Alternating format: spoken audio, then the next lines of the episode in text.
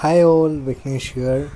Today we are going to see how to talk to anyone 92 Little Secret Tricks written by Leil Lowndes. And today's strategy is number 16 How to come out a, a winner every time they ask. And what you do? This is a topic, and the contents are third only to death and taxes is the assurance a new acquaintance will soon creep. And what you do? Is it fitting and proper? They should make that query. We will pick up that sticky wicket later.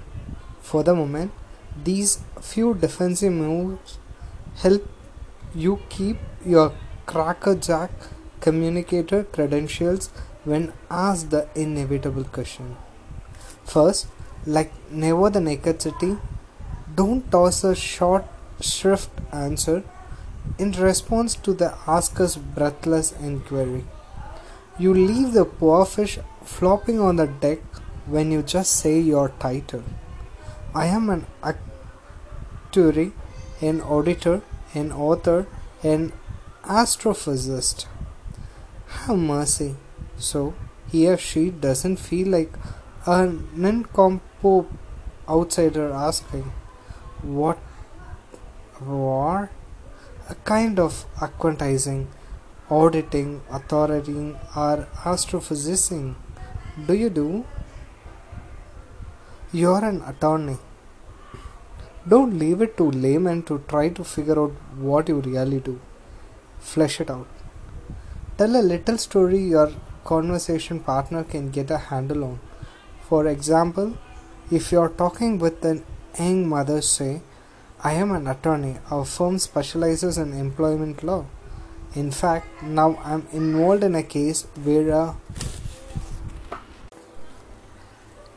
company actually discharged a woman for taking extra maternity leave that was a medical necessity. A mother can relate to this.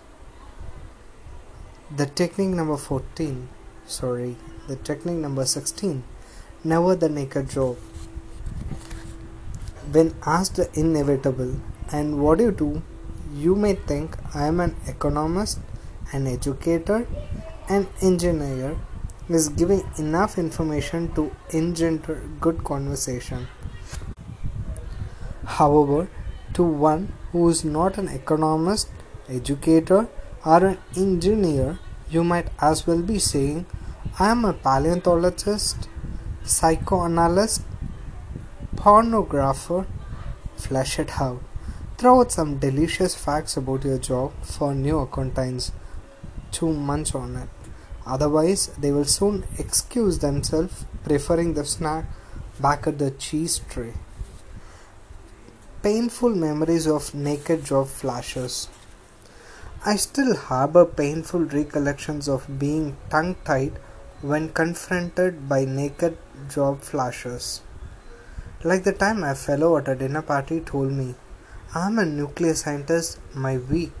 Oh, that must be fascinating. Reduced me to a mental molecule in his eyes. The chap on my other side announced, I am an industrial abrasive, and then passed, waiting for me to be impressed. My well earned Gully, you must have to be shrewd judge of character to be in industrial abrasives. Didn't fly either. We three sat in silence the rest of the meal. Just last month, new acquaintance bragged. I'm planning to teach Tibetan Buddhism at Truckee Meadows Community College, and then clamped up. I knew less about Truckee Meadows that I didn't about Tibetan Buddhism. Whenever people ask you, what do you do? Give them some mouth to ear resuscitation so they can catch their breath and say something.